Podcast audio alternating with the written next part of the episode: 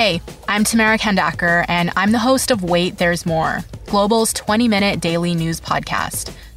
This week, we're dedicating all our episodes to the coronavirus pandemic.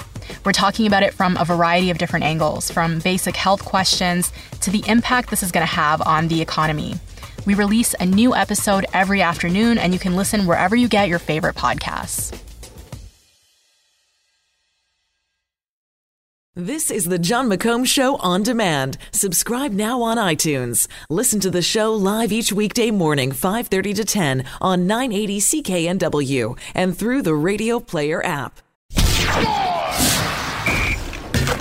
Now, Squire on Sports. Last night we found out that James Quick Parker, CFL Hall of Famer and BC Lions legend, died at the age of 60. His son Kenyon is a current BC Lion defensive back. Parker was very much a part of the revival of the BC Lions franchise in the early 80s.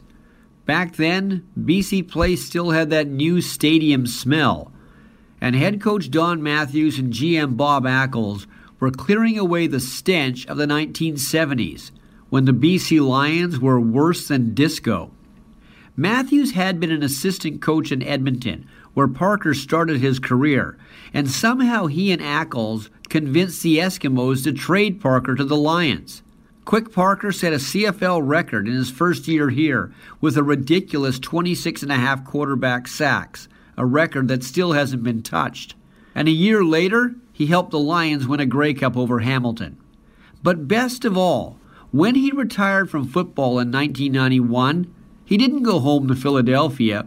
He stayed here James Parker's life was unfortunately like his nickname, quick, as in it ended too quickly. But his legacy as one of the best CFL players ever, that will never leave. Squire on Sports. Catch Squire Barnes tonight on the Global News Hour at 6 and on 980 CKNW.